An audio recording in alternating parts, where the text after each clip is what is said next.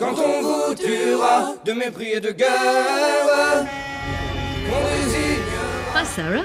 Hi, Alison. So, Paris is under siege. Well, not really. Okay, I'm being a little Not yet, hyperbolic. I guess. No, not yet. But um, but farmers from all over the country are closing in on the capital. Some of them say they want to shut down food supplies to really drive home their protests against soaring costs and cheap food imports that they say is putting their livelihoods at risk. Yeah, so they're rolling in, uh, trying to encircle Paris on their tractors. This uh, has come after a couple of weeks of road blockages around the country. They've been dumping some of their produce and hay bales, Yeah. making themselves very, very visible. Yeah. Farmers say they're not paid enough. Uh, of course, that's a common complaint these days, uh, coming from a lot of different sectors. Yeah, yeah, but farmers also say they're overburdened with environmental regulations from France and from the EU. Um, produce and meat farmers are also saying that imports are undercutting their production. And while you could just see this as just another French protest, um, it's actually touching on a lot of very fundamental issues in France and also around the world. You know, inflation, higher costs, of course, but also climate change policies, food sovereignty. In France, it's also very personal, as many farms are still individually owned and quite small. Farmers are finding themselves caught up in this bigger problem of trying to stay in business and providing affordable food for the population. Un exemple très concret. That's farmer Bertrand van Elsland. Our colleague Baptiste Coulon went to go see him on his cattle farm in Normandy in northern France. J'avais l'an dernier 97 000 euros de charges. Last year, I had Un an avant, 97,000 euros of 70 000 charges. A year before, I had 70,000, he said. Ah, les filles Cela, c'est que des filles. En général, ce qu'ils aiment bien, c'est nous lécher. Ah, viens là. Allez. The cost of what he feeds his 70 cows has increased dramatically over the past few months grain, potatoes, sugar beets. Les betteraves, il y a 3 ans, 23 euros la tonne. Les mêmes betteraves valent aujourd'hui 45 euros la tonne. Three years ago, beets cost 23 euros a ton. Those same beets today cost 45 euros a ton. The cost of fuel for his tractor has also doubled over the past year. And while the price of meat has gone up, he hasn't been seeing any of it as it's been eaten up by production costs, and he feels like he's lost money. Malgré qu'on ait eu un petit 2 euros d'augmentation du prix de la viande. Despite an était quand même increase in the cost of meat, which is about a 1,000 euros per animal, he says, 000 euros du coût de we've seen an increase in the production costs of more than net 1,000 euros per animal, so the net profit is less than we had before. Van Elsland is 52 years old. He's been farming for over 25 years, and he still pays himself minimum wage.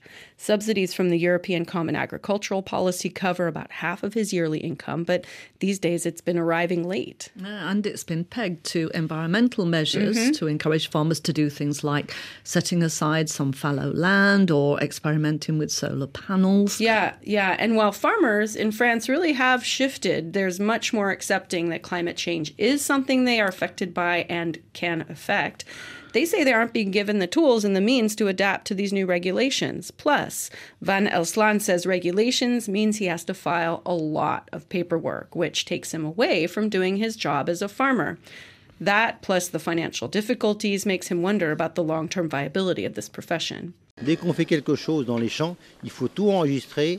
As soon as you do anything in your fields, you need to record it and pay someone even more to make sure it meets the state standards, he says.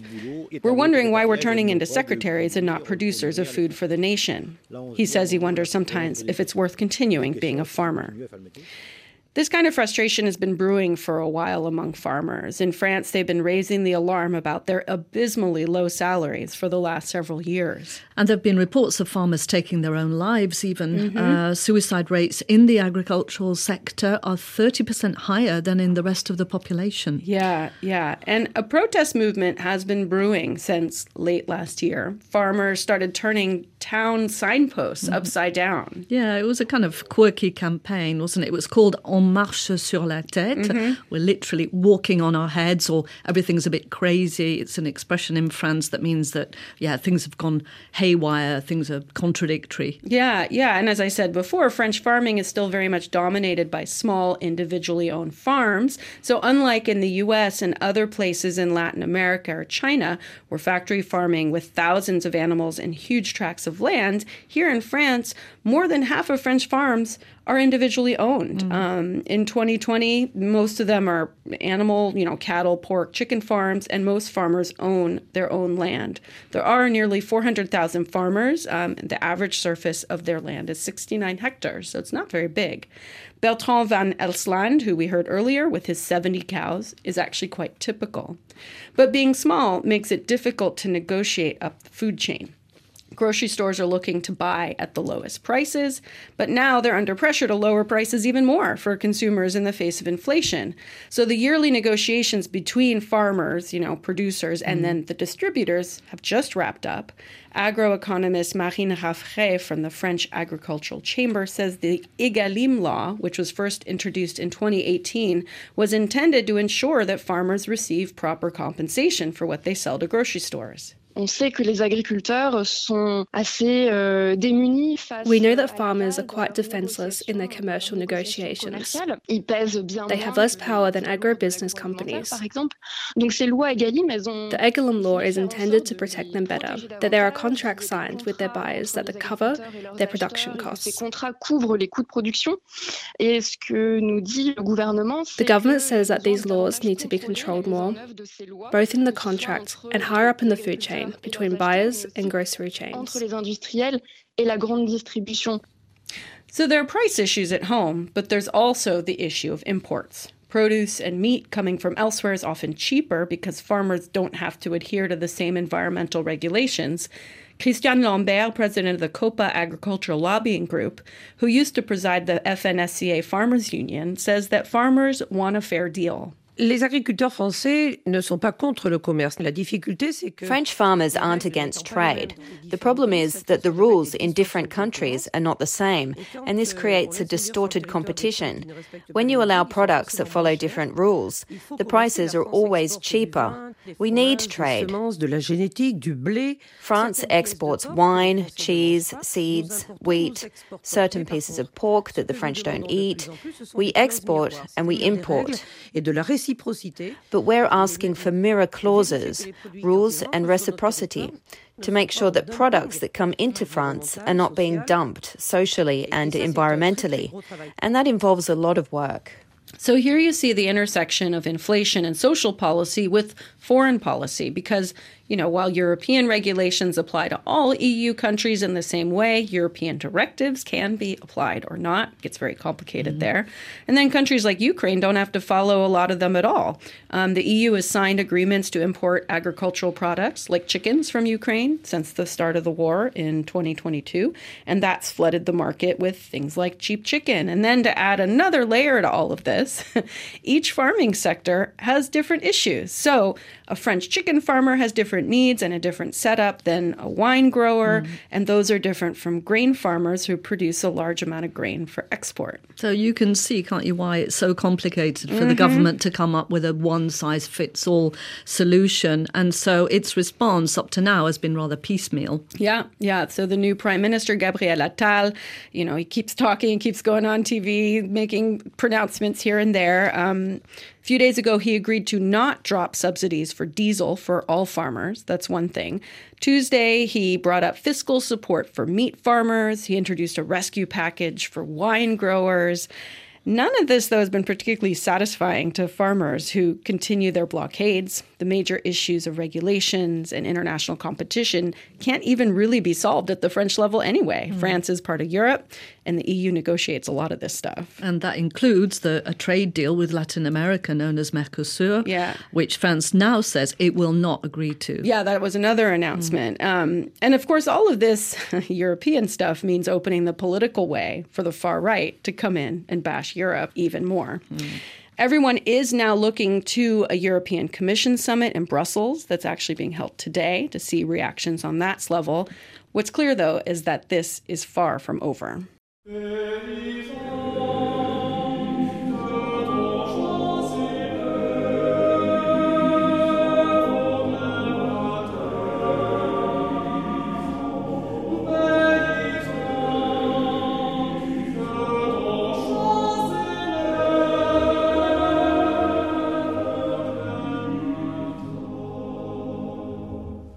So this isn't the first time France has seen farmers protesting, of course. Yeah, farmer protests are pretty common, though not usually on this scale. Jess Phelan is here to bring us back in time to some of these past protests. Hi, Jess. Hi. Yeah, so I was interested to know how far back these kinds of demonstrations go. And it turns out there have really been a lot of farmers' protests in the past 100 years or so mm. in France for all the various reasons that you've just been talking about. So there are really too many to mention. I'll just give you a couple of examples. The earliest one was actually the biggest. It was in 1907 when wine growers in the south, in Languedoc et Roussillon, started protesting about cheap wine wines that were being imported from Algeria or that were being made in France by kind of adding sugar to other wine. Mm. Um, and these wine growers started going from town to town every week holding rallies. And they ended up with a huge amount of support from the wider public, even from local government. And at one rally, there were up to 800,000 people. Wow, that's a lot bigger than today's protests, isn't it? Which involve around, well, between 10 to 50,000 people. Yeah, so for context, the biggest farmers' march since then in 1991, that drew around 200,000 people. So you can see the, the scale of this 1907 one was, was huge. Yeah, so though that first one about the wine, I mean, that many people, it must have been more than just the price of wine. Yeah, definitely. So it, it touched on a lot of really emotive issues like traditional livelihoods, regional identity, this resentment at kind of out of touch decision makers in Paris. We still hear that today. exactly. These are the same kind of things that come up again and again in farmers' protests throughout the ages. So, what happened then to the winemakers in Languedoc? Well, the government in Paris sent in the army to get things under control, and there were riots. Seven people were killed. Some of the soldiers actually ended up mutinying, um, and the government agreed to introduce quality controls on wine. Um, but this this issue all simmered up again actually in the early 1970s, and by then France was part of the European Common Market, so there were even more imports to compete with.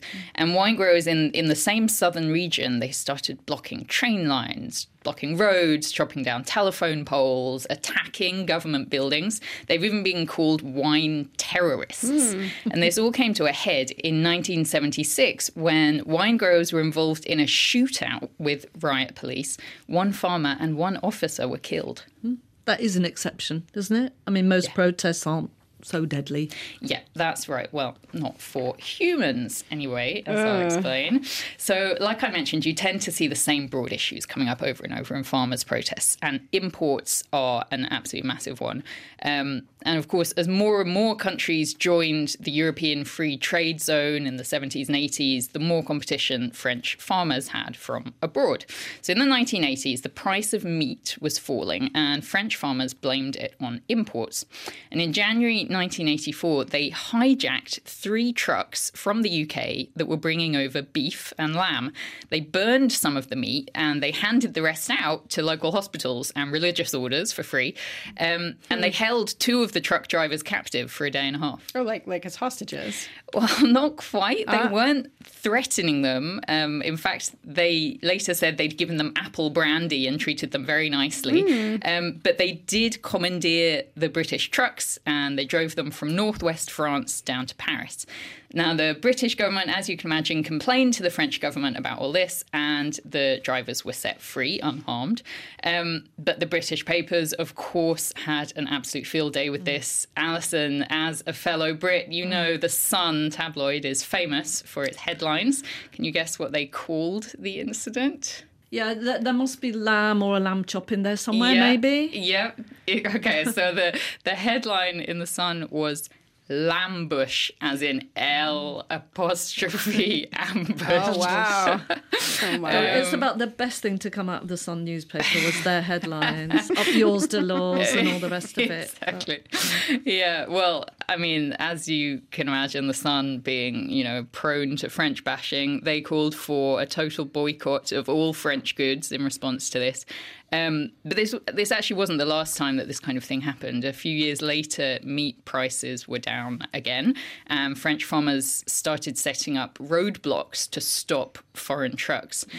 And in 1990, there were actually some horrible incidents where they set trucks on fire with live animals inside. Hundreds of British sheep were burned, some were poisoned, and in another case, the farmers threw insecticide on the sheep so that their meat couldn't be eaten. Well, that's pretty extreme. Yeah, so you don't see so many of those kind of tactics anymore. It's it's more common to see the sort of stunts that farmers are using today, such as you know dumping their own produce uh, or driving tractors in convoys towards cities or bringing their livestock into the city. That's a, a favourite one. There are actually some great photos of farmers setting loose their cows and sheep under the Eiffel Tower over the years. Yeah, you can see those on RFI's website and read more about the history of French farmers protesting. Yes, that's right. I've written about some other notable protests in history, like the Great Artichoke Wars and the time that farmers tore down a McDonald's. You can find that article at rfienglish.com.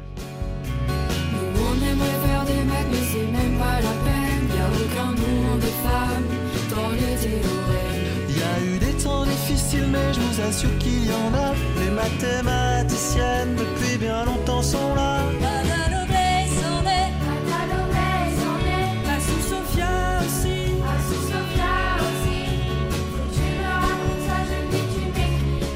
Sarah, um, what was your experience of learning maths at school? Cast your mind back. Ah, um, math. Well, I mean, I didn't love it, I have to admit, but I didn't hate it. Um, I do remember having a bit of a an epiphany. There's a high school teacher who talked about how math can help structure our way of thinking. And mm. I started thinking, okay, maybe that redeems this whole subject. I mean, of course, this was long after I knew I wasn't going to become a professional mathematician. Yeah. How about you? I had similar feeling. I really liked it as a kid. I remember enjoying it, getting a kick out of getting something right, mm. getting 10 out of 10, which was never possible in other subjects. Sure.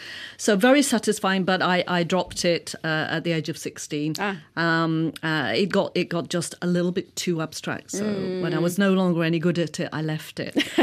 um, Anyway, this brings me on to a question which is much more French, which is that France has a big problem with maths ah. now. Despite the fact it's a highly valued subject, a number of international studies have shown that levels here are slipping. The PISA Global Study of Education Standards last year placed France in 23rd position mm. and referred to an unprecedented decline in student performance with results among the lowest ever measured. Ow. Yeah, yeah. Ouch. Major embarrassment for the government, which is now said that it will reintroduce streamed classes, so according to your level, in both maths and French in middle school from this autumn. Yeah, that's uh, been putting teachers out into the streets. Mm-hmm. They're protesting already against that, seen as very unequal. Um, but yeah, there is this real obsession with math here. Yeah, it's a thing, you know, and it's linked to, in a way to a sort of elitism, to uh, be honest. You know, doing well in maths is one way of entering into the, you know, higher echelons of academia and society mm, more globally. Like the Grandes Écoles, and that's how you kind of get in and eventually, yeah. I guess, become president. I don't know, but uh, it's, you know, it's just a, it's, it's just the subject to be good at. Yeah. And it gets you instant recognition sure. when you are. But, and here's what's interesting, it's also very gendered. Ah. Yeah, and this is something that Clémence Perronnet, a sociologist who's done a lot of work on gender and science, talked to me about. We have very prestigious programs that produce some of the top uh, mathematicians of the world. So we have this excellence in, um, in mathematical research that uh, the country is extremely proud of.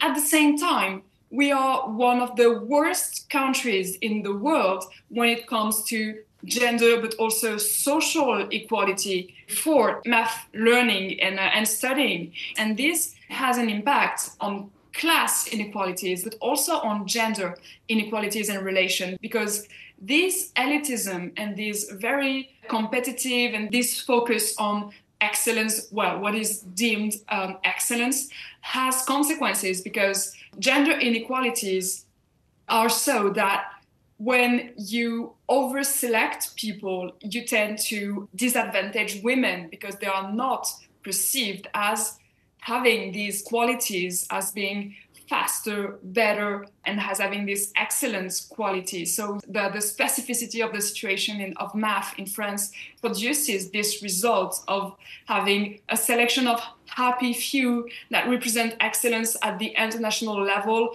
and then these these huge and very, very unequal gaps for the, the general population. And yet, if you really want to have excellence in science, surely what you want is to have a very big pool of people and not necessarily a majority of male brains. Well, it actually depends on what you value, and uh, it's actually a, a, very important political choice to make. Do you want to select a very small number of people and bring them to the top, or do you want good and fair education for uh, for uh, as many students as you can? It's really a choice, and for now, it is made in favor of uh, picking a few, a happy few. Um, researchers, it's privileged and white men mostly. So, so math is a men's thing. It is. Uh, research mm. has shown that girls are tending to grow up thinking that it's not for them. But there is no reason for this. Well, I really enjoyed mathematics. A lot of fun, and everybody could do it. I really think that Everybody can do it. That's Colette Guillopé. She's a French mathematician with a long, high level career. She specialized, for example, in applied maths, studying rivers and tsunamis, so very useful stuff. Mm. It hasn't always been easy for her to work in a very male dominated area, but she grew up thinking maths was for her, and that's made all the difference. It always has been a, a male subject, a very competitive subject, and a male subject. I was brought up in a only women's school, girls' school, and there was no problem. It was our subject as well as my brother's subject. And even after high school, after the baccalaureate, I started to go in a boys and girls class. In a mixed school. Mixed school, and there were very few girls because I was in a competitive program, and I just could not believe and see boys doing math. On the contrary, I knew how girls would do math, but I could not believe that boys could do it. Even though my father was a math teacher. And now, in that public or private mixed schools, girls just believe they cannot do it. Even when they're very, very young, they're being told that mathematics or science is not for them, it's for boys. Now, the idea that girls can't do maths as well as boys sets in very early. A recent report found that as early as six years old, girls were beginning to fall back in maths. And by the age of 17, one out of two girls in France will drop maths compared to just one out of four boys. Clémence Perronnet has conducted a lot of research into this for her new book, Matheuses, Filles, Avenir des Mathématiques Girls, the Future of Maths. She says there's a kind of gender division of the sciences, including maths, and it starts very young. Children learn values and representations and what is supposed to be, for instance, a girl and a boy or a man and a woman. So it's not really surprising that children learn all those things extremely early. And we also have other studies that shows that at the same age roughly at six or seven years old children start to say that um, girls are less intelligent than boys. So everything is learned very very early. But this particular study that shows that the gap in performance in math appears very early i think we should be cautious because this comes after many other studies that shows us that there is actually no performance gap between teenagers for instance. What we know is that as 13 years old at 15 years old there is no performance gap between girls and boys in mathematics and this can be explained by other factors such as the, the belief that girls are more adapted to school and to the school settings than boys are because they, they are brought up to be more respectful of authority and of uh, these kind of settings. Mm. So this is a complicated subject. So sure. this last study must not make us think that girls drop out of math at six and then never bridge the gap. Okay, they may be performing equally well, yeah. but there are fewer of them because, as I think you've said yourself, girls are more likely to drop maths as a subject at the end of high school than boys. So, surely that is the issue because you just have fewer girls going into higher studies in science and maths, and then, of course, getting these very prestigious jobs. Absolutely. For now, what we know is this paradox the fact that girls tend to perform as well as boys, but they don't go into these science courses in higher education studying math or engineering or uh, computer sciences. So this is the issue we are working with. And one, one key, one answer to that surprising fact is that the performance of girls is never perceived analyzed and described the same as the performance of boys. So, with equal results, for instance, in your test or uh, equal grades that you may get in the classroom, you are not seen the same and your results is not attributed to the same factors. Girls, the result they get are always perceived as a consequence of their hard work and, and the fact that they train a lot and the fact that they make a lot of efforts. Whereas boys' results, when they are good, tend to be perceived as a consequence of some kind of genius and some kind of rapidity of thinking and logical thinking. And this is very apparent when we see the way that teachers talk about their students uh, when they grade papers and also when they have to assess a student at the end of the year. So the same performance is not uh, perceived equally uh, for boys and for girls. And this is really important because it really shapes aspirations and it shapes what you think you will be able to do later on. In France, especially, since important and prestigious courses in, um, in higher education tend to be very competitive and tend to really rely on these um, discourses about excellence and about competition, when your success is not actually described as intelligence or as high capacity, then you don't really see yourself going into this kind of uh, education later on. So you've written this book called Matheuses, les filles, yes. avenir des mathématiques, good at maths, uh, girls, future of maths. What are you advocating for to sort of break this vicious cycle, which means that girls are not seeing themselves as being as good as boys in maths, even though they may be? One very important uh, result and point of the book is to try and forget all these discourses that are blaming the girls. We've been saying that girls lack self confidence or, for instance, with everything I said, the summary was that there is this self fulfilling prophecy. So we tend to go back to the girls or the women later on, what they do, what they feel. And this is very problematic because mm. it's a hmm. way of putting the blame on the girls and on the women. And it's a way of erasing what's happening to them and what is actually being done to them. It's like they surprisingly lack confidence or they surprisingly hmm. don't see themselves as being good enough.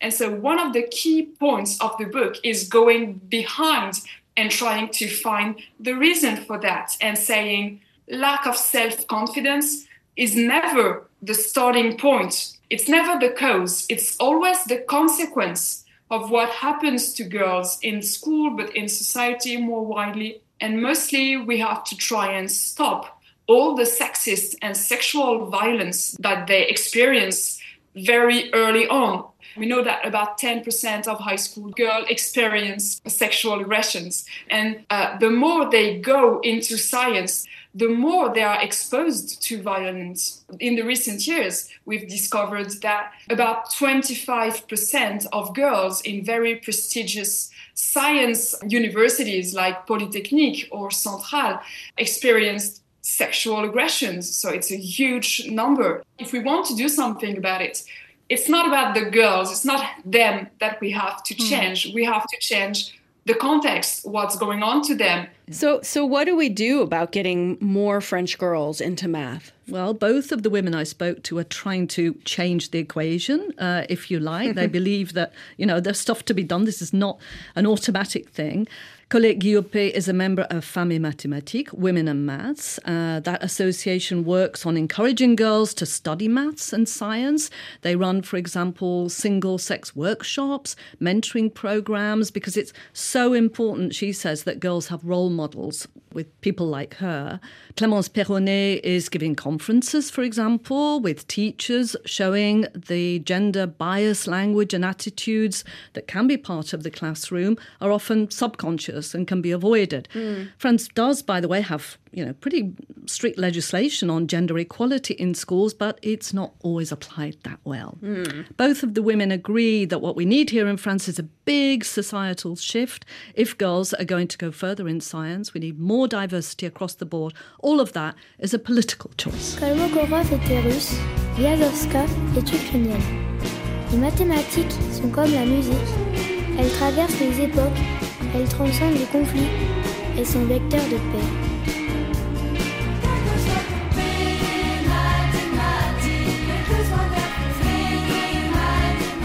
that's it for Spotlight on France. Uh, this episode was mixed by Cécile Pompéani. We're a production of Radio France International. If you want to write to us, we'd love to hear from you. It's spotlight.france at rfi.fr. And if you like the show, please consider rating and reviewing us on Apple Podcasts or Spotify or wherever you listen.